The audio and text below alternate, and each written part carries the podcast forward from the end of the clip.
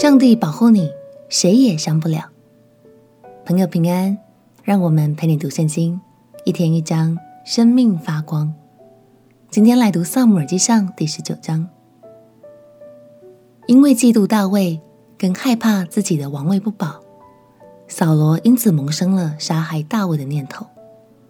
约拿单多次为好友向爸爸求情，说好话，最后仍然无法扭转爸爸的心。现在，大卫已经被埋伏在家中的刺客所包围了。大卫的太太米甲在情急之下，不得已欺瞒了自己的父亲，好让大卫顺利逃走。从这夜开始，大卫展开了长达许多年的逃亡生涯。让我们一起来读《撒母耳记上》第十九章。《撒母耳记上》第十九章。扫罗对他儿子约拿单和众臣仆说：“要杀大卫。”扫罗的儿子约拿单却甚喜爱大卫。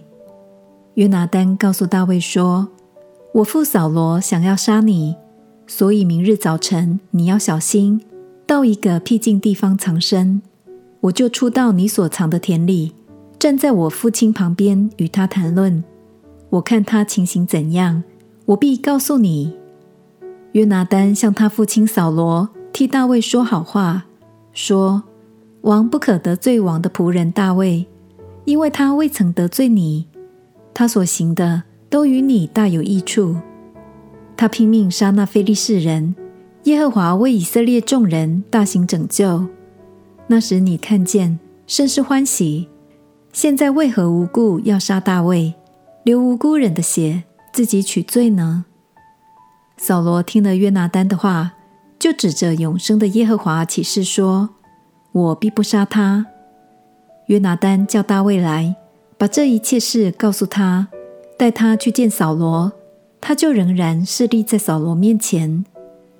此后又有征战的事，大卫出去与非利士人打仗，大大杀败他们，他们就在他面前逃跑。从耶和华那里来的恶魔又降在扫罗身上，扫罗手里拿枪，坐在屋里，大卫就用手弹琴。扫罗用枪想要刺透大卫，钉在墙上，他却躲开，扫罗的枪刺入墙内。当夜大卫逃走，躲避了。扫罗打发人到大卫的房屋那里窥探他，要等到天亮杀他。大卫的妻米甲对他说：“你今夜若不逃命，明日你要被杀。”于是米甲将大卫从窗户里坠下去，大卫就逃走，躲避了。米甲把家中的神像放在床上，头枕在山羊毛装的枕头上，用被遮盖。扫罗打发人去捉拿大卫，米甲说他病了。扫罗又打发人去看大卫。说：“当连床将他抬来，我好杀他。”使者进去，看见床上有神像，头枕在山羊毛装的枕头上。扫罗对米甲说：“你为什么这样欺哄我，放我仇敌逃走呢？”米甲回答说：“他对我说，你放我走，不然我要杀你。”大卫逃避，来到拉玛见撒摩尔。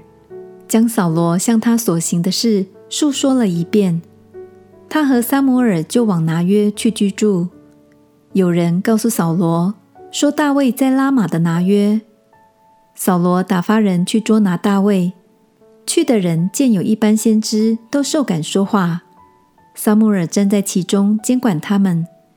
打发去的人也受神的灵感动说话。有人将这事告诉扫罗。他又打发人去，他们也受感说话。扫罗第三次打发人去，他们也受感说话。然后扫罗自己往拉玛去，到了西沽的大井，问人说：“撒母耳和大卫在哪里呢？”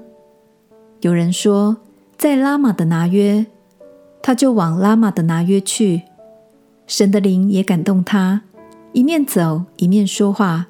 直到拉玛的拿约，他就脱了衣服，在撒母耳面前受感说话，一昼一夜露体躺卧。因此有句俗语说：“扫罗也列在先知中吗？感谢神，他一路保护着大卫。